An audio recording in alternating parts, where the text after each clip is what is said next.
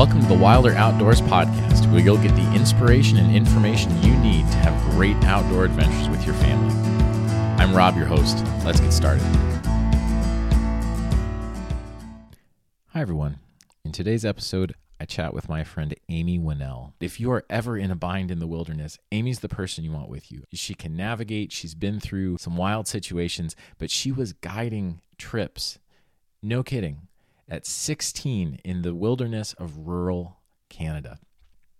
I don't even know if you can call it rural. It was just wild Canada. So I thought it'd be great to have her on today to have a conversation about her experiences and how now she's helping her kids learn to experience the outdoors, you know, in some really exciting and interesting ways. And also to talk about some of the work she's doing now, helping to guide women in the wilderness. And so we have a really great conversation. She shares some wild stories about being a child and growing up with just a really thoughtful and wilderness-loving father, and how that is translating into her work as a parent today. So it's a great conversation. You won't want to miss it. Definitely one of my favorite conversations so far, just to be candid. So now, before we start, just a few quick things. If you could do me a favor and subscribe to this podcast, it would help me out a ton. And if you like it, leave it a good review. It helps it rise in the podcast rankings, which is definitely a benefit to me and helping to get the word of this podcast out. So yeah, if you could do that, very much appreciate it. And with that, let's get on to our conversation. Hi, everyone. Thanks for joining me today. I have with me my friend, Amy Wonnell, and Amy is a really fantastic person when it comes to the outdoors, but especially she's a wonderful mother, a homeschooling mother, and has done some really amazing things with her family. And so I wanted to have her on to chat today, especially as she thinks to the future of what she might be doing in the outdoors. So Amy, thanks for joining me today. Thanks for having me. Hey, so for folks who don't know you, tell us a little bit about yourself. Well, I live in Minnesota in the Twin Cities at the moment, but I grew up mostly in Thunder Bay, Ontario, Canada, and was really blessed with an upbringing just filled with, I would say, outdoor adventure. Yeah, it was just really been sort of a lifelong blessing to have had that. I'm married to my husband, John, and we have three kids who are 13, 11, and 9. Boy, girl, girl. And we homeschool. We've homeschooled all the way through from the beginning, and we live in the suburbs of the Twin Cities. All right. Now, I have to ask for myself, but where is Thunder Bay? So Thunder Bay, if you can picture Lake Superior, the dog head or wolf head of Lake Superior, it's right on the bridge of the nose, which is actually right over the border of, right across the border from Minnesota. So if you drive north from the Twin Cities, it's just about hour and a half north of Grand Marais. Wow. So you probably had some pretty cold winters. Yes. Yeah, definitely colder weather up there. Saw 40 below without the wind chill multiple times. Usually in the January, February, it was like 20 below. That's Celsius. What is that? It's like, is that 10 below Fahrenheit? Most days sort of straight through. Yeah. So definitely cold. It's sort of a joke. It sounds like a cliche, but it is a dry cold. So it doesn't sort of chill you to the bones as much. You have to make sure all your skin is covered or you'll be very uncomfortable sometimes. But if you just put on more layers, usually you're good. And actually, even though it's very cold, I heard someone say once that Thunder Bay is the sunniest city in Canada. So it's very like a winter day is typically very crisp, cold, clear skies. And the sun is very nice. Mm-hmm. Well, yeah. And I know that, you know, for me as a transplant to Minnesota, right, it can be really hard to get outside, you know, for yourself or especially for your kids when it's cold. But it sounds like you lived with that. So what did you guys do for fun in the outdoors? Well, I think cold was just so normal that we just didn't think about it. But I haven't really successfully transferred that to my own family. I'm often saying to my husband, wow, we were just outside but it was freezing and we just didn't know any different. Like, what did we do? Recess, it had to be really cold for recess to be inside, like really cold. Because there was probably less than a handful of recesses where we actually got to stay inside in any given winter. And it, like I said, it was getting, down to -10 Fahrenheit, sort of typical. I think we just knew how to dress for it and be prepared. And then we just sort of toughed it out. I mean, I would say there's a lot of really tough people in Thunder Bay.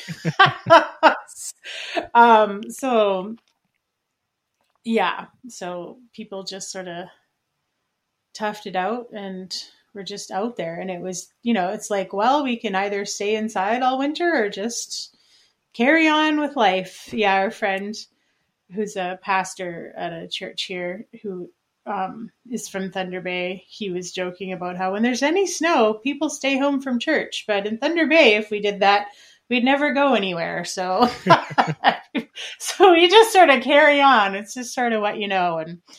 And, people are pretty tough. Yeah. I mean, you notice that it just even with Minnesota too, like you have to be tough to live here. We moved from Phoenix and it's sunny and warm. It's either warm or hot, right? Those are your two temperature settings down there. And there is definitely a different level of grit here. I can totally feel that. And I don't know, I think about not just outdoor stuff, but wilderness stuff, right? It's a different kind of experience up here. And I think you did a lot with your dad as a kid, right? In terms of going out into the wilderness. What was that like? Yes. Well, we when I was 11, we got some horses. We lived on a 5-acre little hobby farm. And so we got a couple horses, and so we did a lot of trail riding, like sort of on a day-to-day basis. So we did that pretty often. And then when I was 13, I went on my first canoe trip, and we did, at least one, often more, canoe trips every summer. And then when I got older, I did other things with friends as well. Mm-hmm. So when you did canoe trips, where would you go? We would drive like about 3 to 5 hours northwest often. And we would go, I don't know if these places are going to be familiar, but they're, yeah. So we would drive about 3 to 5 hours northwest for the places that we went the most often. And we, I think my dad sort of always, like, we never went into Quetico. I think we always felt like, why would we pay to go somewhere and have to get a license when we can just go and chat with some of this old retired scout troop leaders and find out where to go. And they would get out a map and draw a little pencil mark. Okay, you want to pull in here, and the good fishing's here, and this is a nice campsite, and that's where you want to go. So it was sort of like word of mouth. Oh yeah, I went here and that was really fun. And I remember when, and then you'd bring your map and they'd tell you what to do. And you had to do that because I was very naive and I was going to scout out a route, and I just got the map and just assumed that if I looked on the map, it would be like that in real life. And because there's portages map marked on a lot of the maps. And so I took my friend to scout out a route that I was going to do with a group of kids later. And the portages, like, were non-existent. We let's see if we can at least find that other lake, like, I don't see a trail anywhere.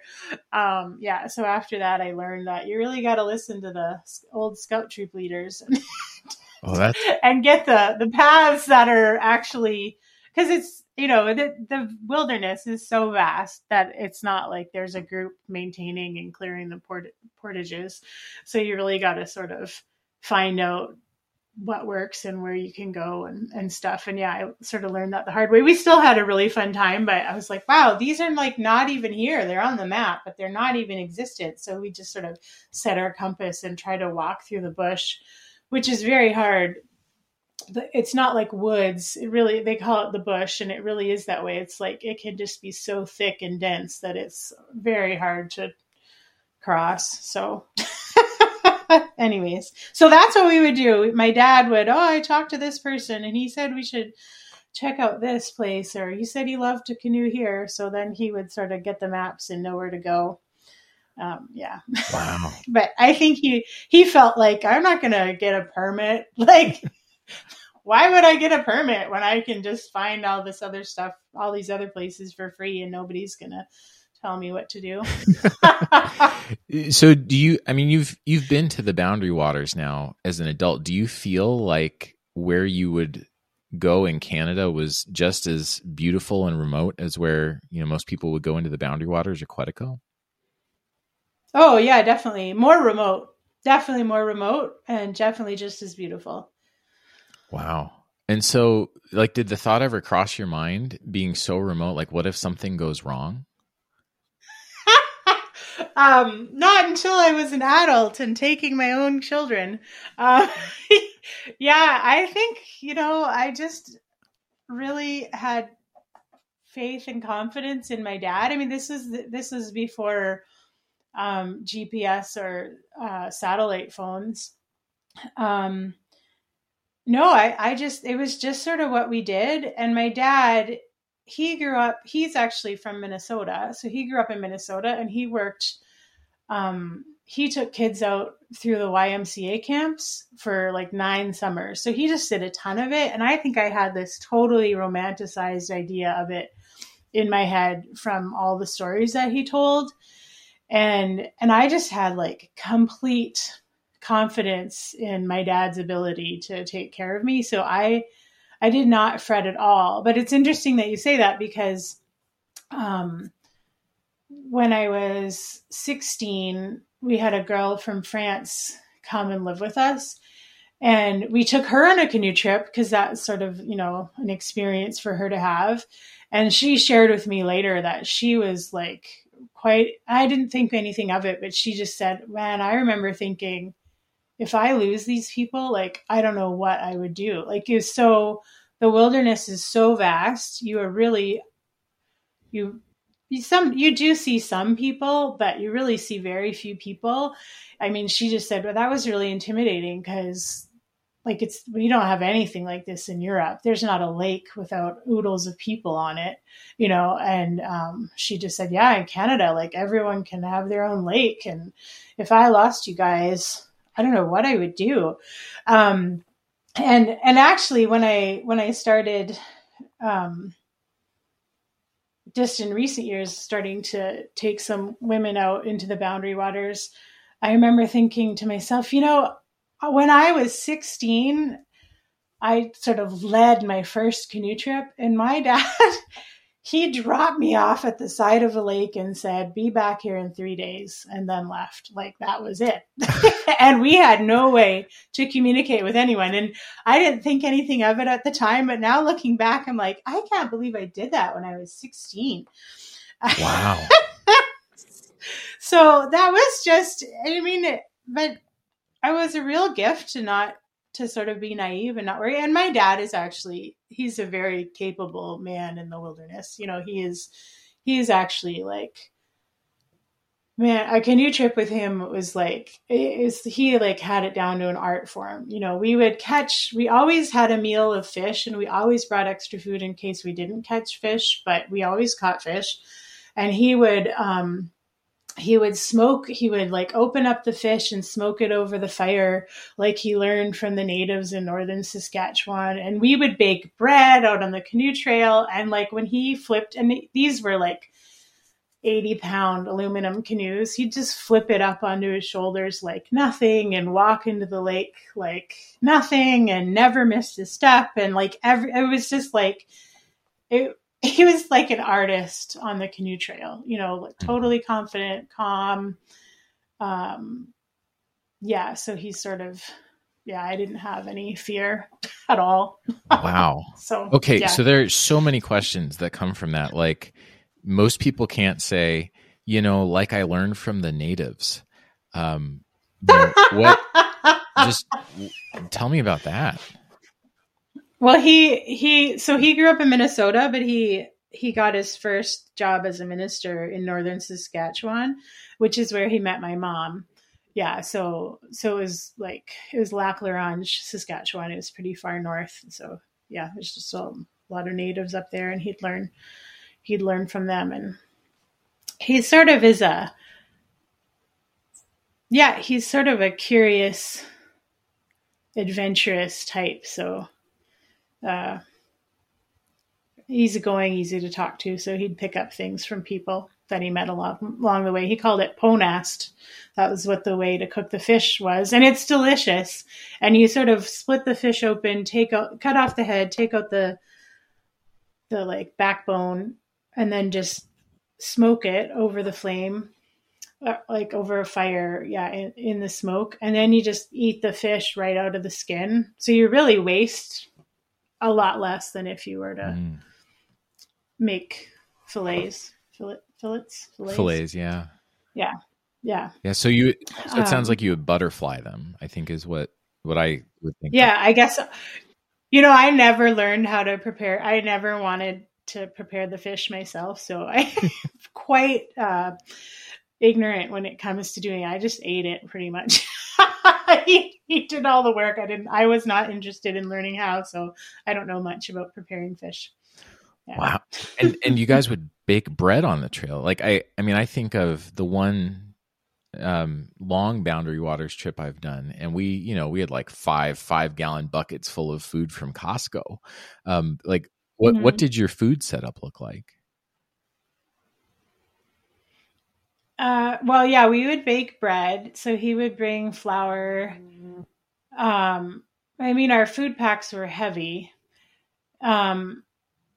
And he'd bring a little Dutch oven, and then he had these little bread pans, and we'd find rocks and prop them up in the Dutch oven, and we'd make the fire all around the Dutch oven, and that would bake the bread.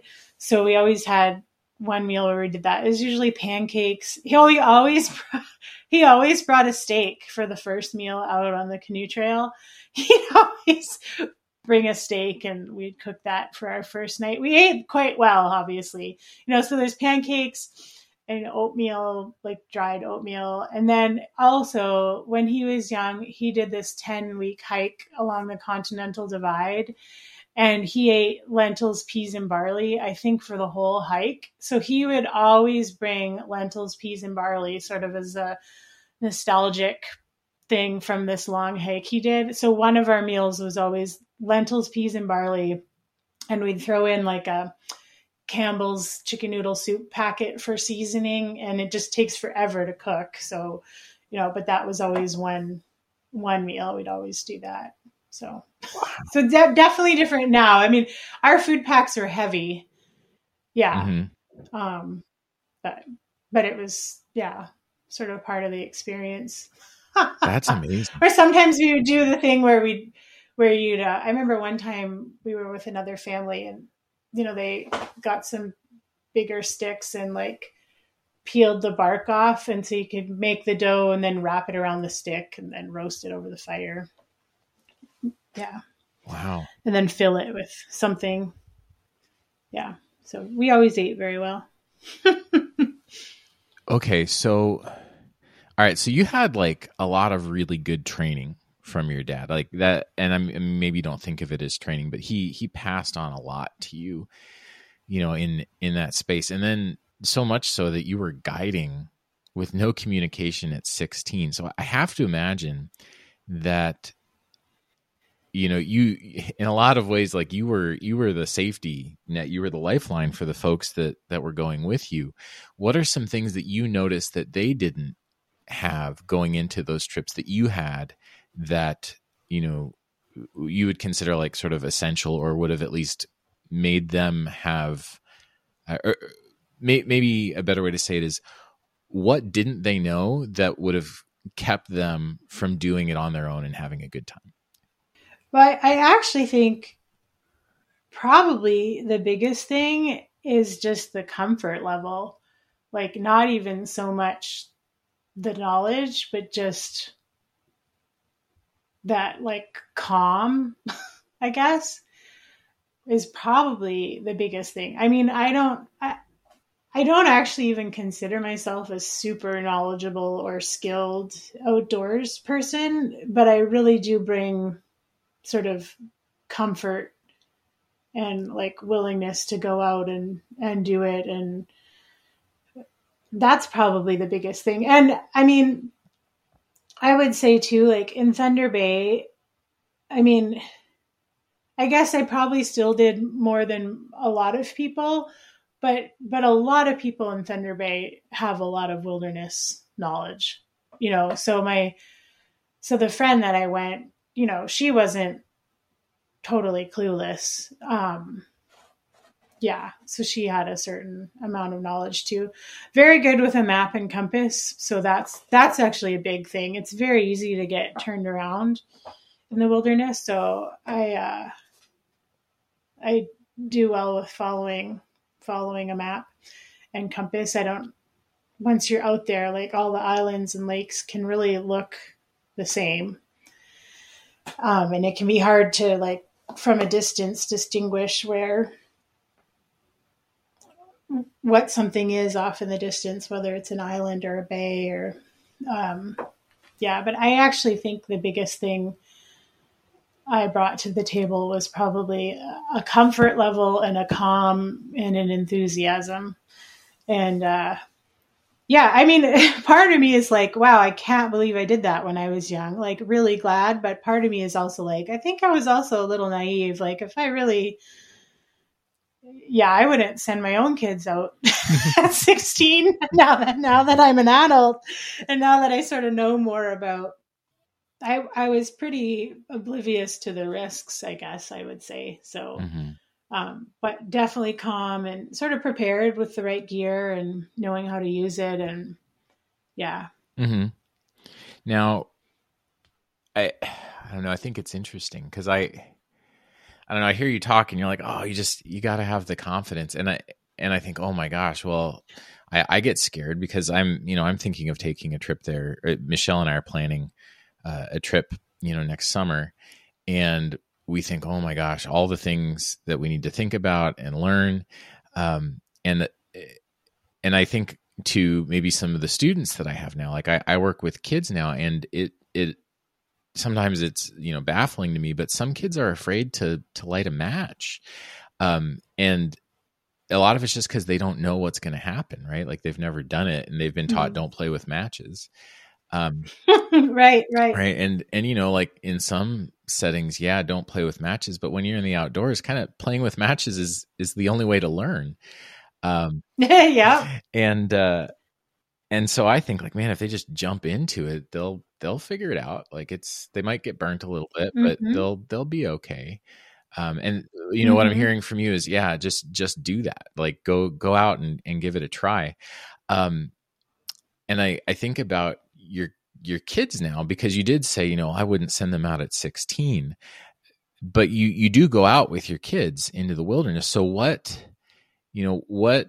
did you do then to prepare your kids so that they had a good experience going out, aside from just, you know, maybe having the experience? Like, did they need any prep or any training or anything like that? You know, we didn't do a lot of prep or training. I'm trying to think. And different kids are different. And I guess just out of my conscience is saying, okay, I think my dad really knew what he was doing. Like he really knew his stuff. But I would like to say, yes, it's true. I know one book I read about preparing for a canoe trip said, you know, your most dangerous part of the canoe trip will be driving there. Like, statistically speaking, you know, just trying to encourage people, like, it's definitely out of our comfort zone, but you can do it, and you can do it safely. But there is a balance to that, which is like, there is a certain amount of healthy fear that you really should have. And I think as an adult sort of getting into tricky situations, sometimes you're really humbled to be like, oh, wow, I should have like maybe had a deeper respect for the water or the storms or, you know what I mean? So there is a balance to that. And, but back to your question. So I'm just throwing that out there. I don't want anyone to be like, yeah, I'll just go out there and wing it. And then, and then get themselves in trouble. So going with somebody who has the experience obviously is a good first step. But so how did I prepare my kids?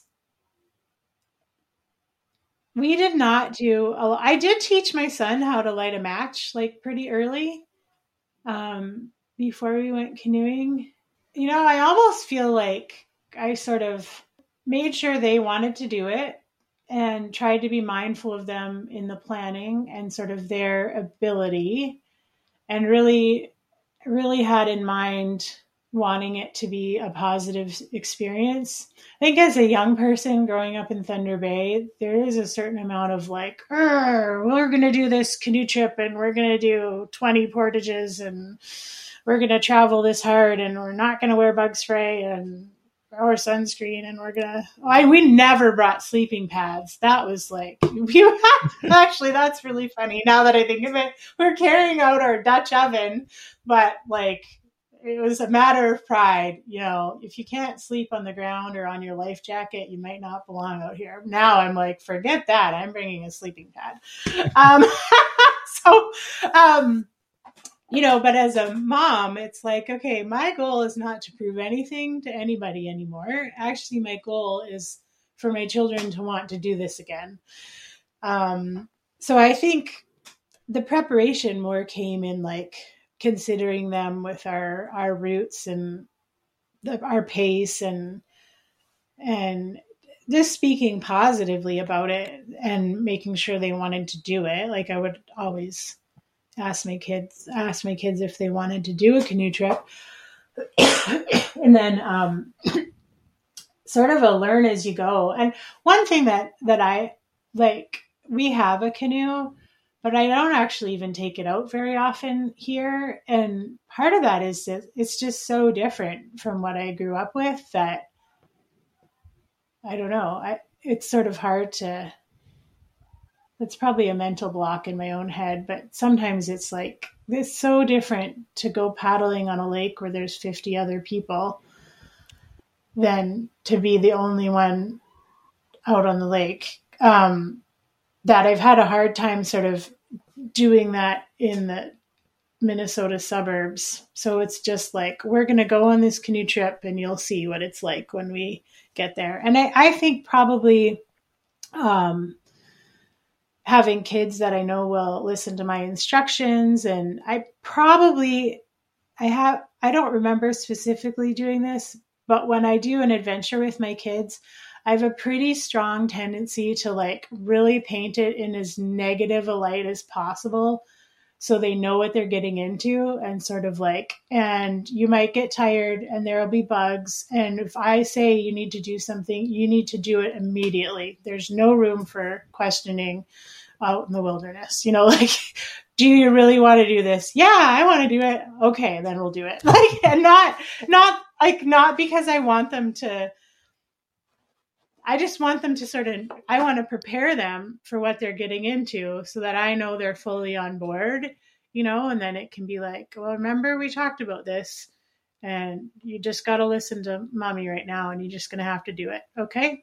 Okay. You know, so that, I mean, that's a big part, knowing that they'll follow my instructions without giving me a lot of pushback that's probably the biggest sort of preparation, I would say. And then it's just learning as you go.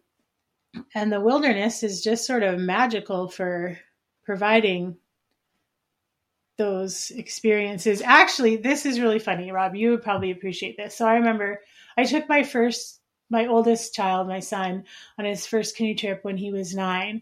And I remember when he was 8, I was like, oh my goodness, he needs to learn outdoor survival skills. You know, I need to teach him this stuff now. And I think that it is really important, but I was like really fretting and trying to get curriculum and already like just full to the brim with trying to homeschool 3 kids and having health issues. And, you know, like I did not have a lot of extra time to be like having a whole new thing in our homeschooling. And so I was, you know, like, oh man, I'm planning out how to teach him all these survival skills and what he really needs to know while we go on our canoe trip. And so I made this plan and I did this research, but then I hardly pulled it off. I really couldn't pull it off. And so we hardly did anything. I taught him, like I said, I taught him how to light a match and just have him be comfortable with lighting a match. Like that was really as far as we got.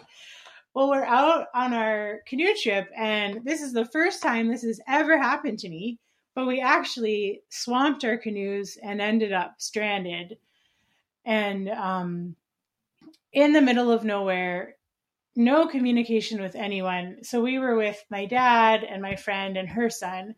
And so thankfully, there was like a little clearing where we could sort of set up our stuff. And so my friend and my dad, they paddled to like go get help to a resort. And we thought they would be back in like half an hour, 45 minutes. Well, it took them 2.5 hours because we were actually not where we thought we were. And so the paddle was much further. So I'm waiting. I have a 9-year-old and a 7-year-old. We're like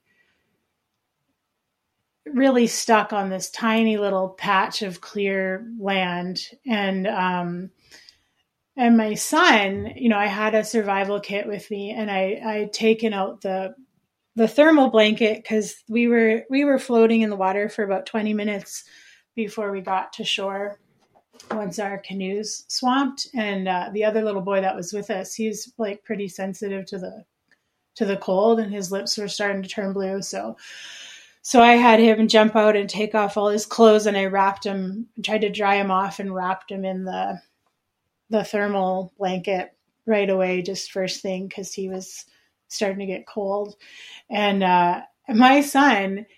So in the survival kit, there's like a, you know, 50 survival tips. So he like read them all out to us, and then he quizzed us on them, and then read them all out again. And I'm thinking to myself, like, wow, I guess I didn't need to fret that I didn't go through all of the survival, outdoor survival curriculum, because he knows it now, you know, like he memorized that list of 50 things of how to survive in the wilderness by the end of that experience.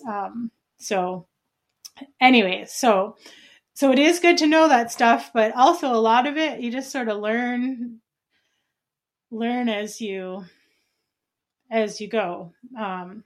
And I think you sort of asked, like, what are some things that other people might not know? I would say, you know, I think often when we think of survival, we think, oh, we got to find food and water. But really, the most important thing, this was tip number 1, don't panic, don't be afraid.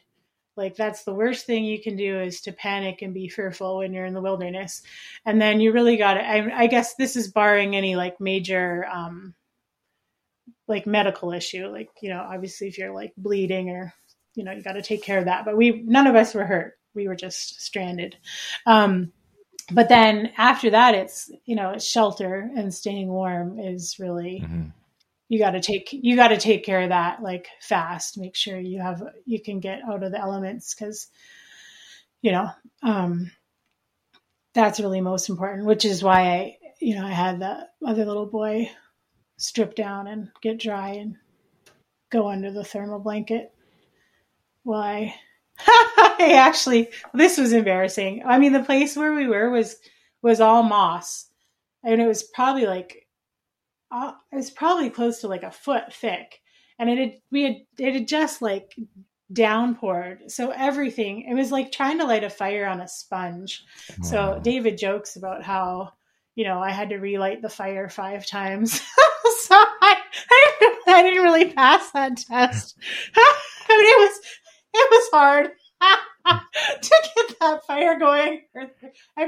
There was like no ground to dig to. It was literally like lighting a fire on top of a soaking wet sponge. So it went out a lot, but we did get it lit, and we did get dry, and we did get shelter. So wow, yeah, but. And that was like my 19th canoe trip that had never happened to me before. My dad was like, this has never happened to me before. You just think there's always something new you can experience and learn, you know, and it's too bad. It's like, wow, sorry that it was on your first canoe trip.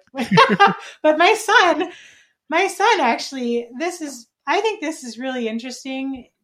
I feel like you really learn a lot about yourself and about your kids and about your strengths. Your weaknesses too, but about your strengths.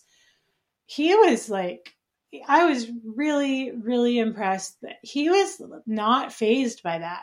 Like, he was totally chill, totally calm. The biggest thing is that they got bored. They're like, when are they coming back? You know, I'm thinking I might have to set up the tent. We might be sleeping here. I have no idea where they are. They were supposed to be back after 45 minutes. You know, I'm thinking, did something happen to them?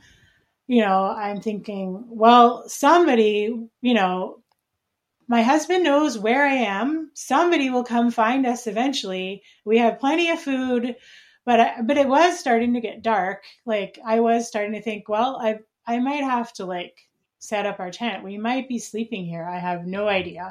And so the biggest thing was they were like, when are they coming? We're bored. When are they coming? Because we were on this like, it was probably like 8 or 10 feet square, little patch of land, and everything else was this thick, thick brush. There was nowhere to go, nowhere to run. You know, we sang songs and we memorized the survival tip list, and but that was like our biggest thing. But it was actually amazing for me to see that my son was just not fazed by it. He just sort of took it in stride, and then, you know, so finally, my friend and my dad came back in this. Oh, this was sort of fun for an 8-year-old, a 9-year-old, and a 7-year-old. This huge, amazing boat came to pick us up. So, like, that was actually a cool way to end the.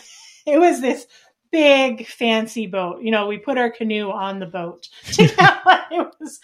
It was big and it was fancy, and so that was sort of a fun way to end our canoe trip. So they came and they got us, and then they took us to the lodge where we had parked our vehicle, and then they fed us hot dogs for supper, and then we had like, it was like 10 or 11 at night, and then we had to drive. We had a 3-hour drive to get, you know, we called my husband and my mom and my friend's husband and told them that we, you know, we got delayed and that we were on our way home. And so we had this 3-hour drive, and, you know, all the adults are just like buzzing from the adrenaline. And, and we get into the truck, and like, we're just not saying a word. We're just like totally quiet, just sort of like processing this experience. And my son says, okay, guys, let's go around and say what our favorite part of the canoe trip was. We were like, we all just laughed because, you know, we were just like sort of in shock. And he's just like, okay, life is normal. Let's just talk about it. What was your favorite thing? And it was actually really cool to see how just unfazed he was and how chill he was, and just sort of matter of fact. And it was really actually neat to see that about him, to see that quality in him, that he was able to just sort of keep his cool and not freak out. And yeah, so. Wow. Yeah.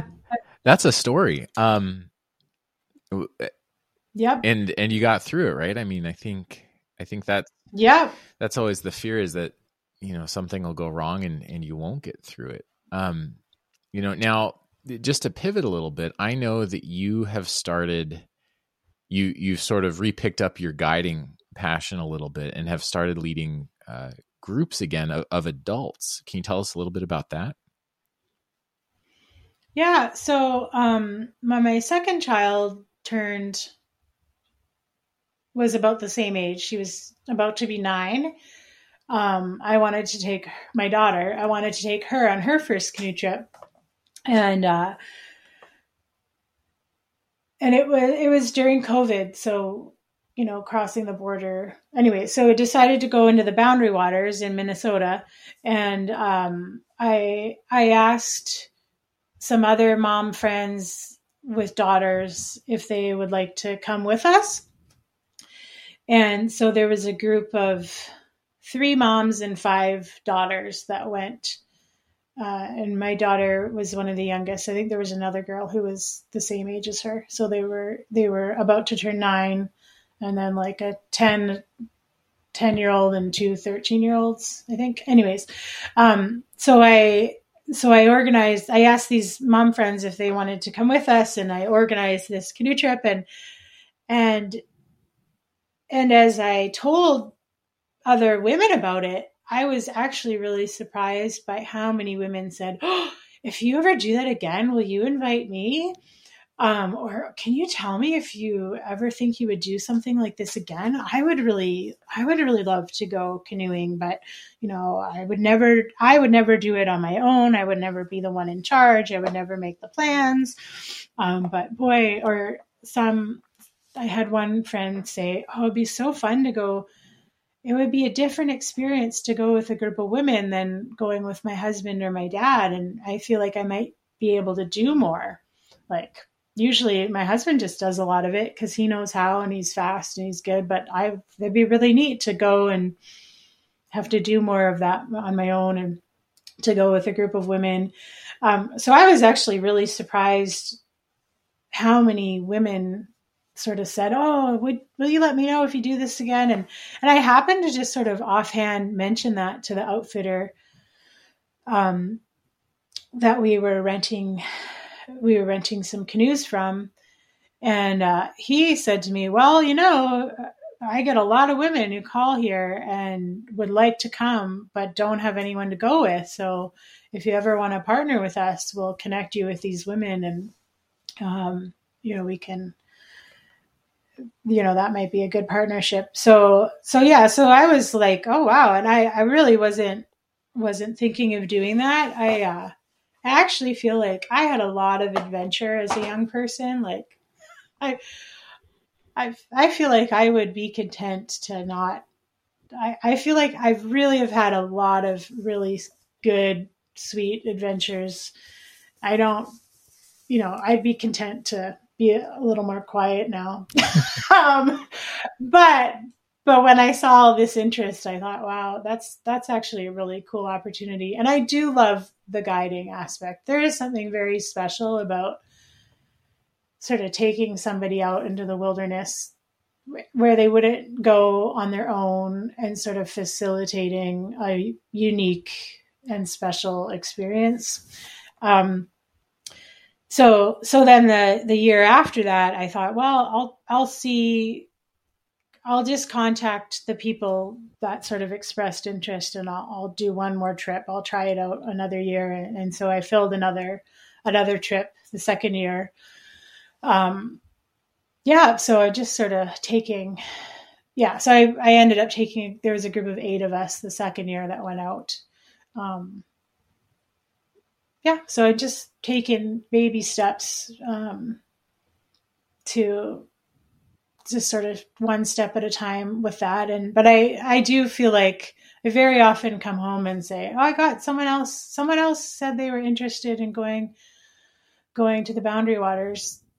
So, you know, I have a growing sort of email list for when things get started. So it's just an opportunity that has presented itself, really. And I didn't know that there was such a sort of a desire out there. Yeah. For that experience. Yeah. Well, Amy, you're sharing that story now with folks. So if someone wanted to get on your email list, is that something you'd be open to? Yeah. I don't have my website set up yet, but I guess, pass somebody's contact information on to me. I'd be happy to put them on the list for when it gets going. I haven't had to do any like marketing yet. So, you know, I haven't really been moving very fast in that department, but it is sort of on the list of things to do eventually. So yeah, if, I don't know if you have a way to do that, if even in the comments or something, but I'd be happy to add them to the list when I start sending out communications. And actually, you know, January is the time for the Boundary Waters. It's the time when you got to get your permits. So this is sort of decision-making time for me. So I'm starting to make plans for this summer. And I am at this point, at least planning to take out another group. So, mm-hmm. Yeah. All right. Yeah. So if somebody's interested and they are able to pass their contact information on to you, I'd be happy to reach out to them. Awesome. So if you would like to be on Amy's list, you can email me at wilderoutdooracademy@gmail.com. That's wilderoutdooracademy@gmail.com. And I'll make sure that Amy gets your contact info. And we'll be sure to have Amy back on after she leads some of these trips to share how they went. And also once she gets her website up so that you can reach out to her directly. But man, Amy, thank you for chatting today. It was such a great conversation. Well, you're welcome. It was fun.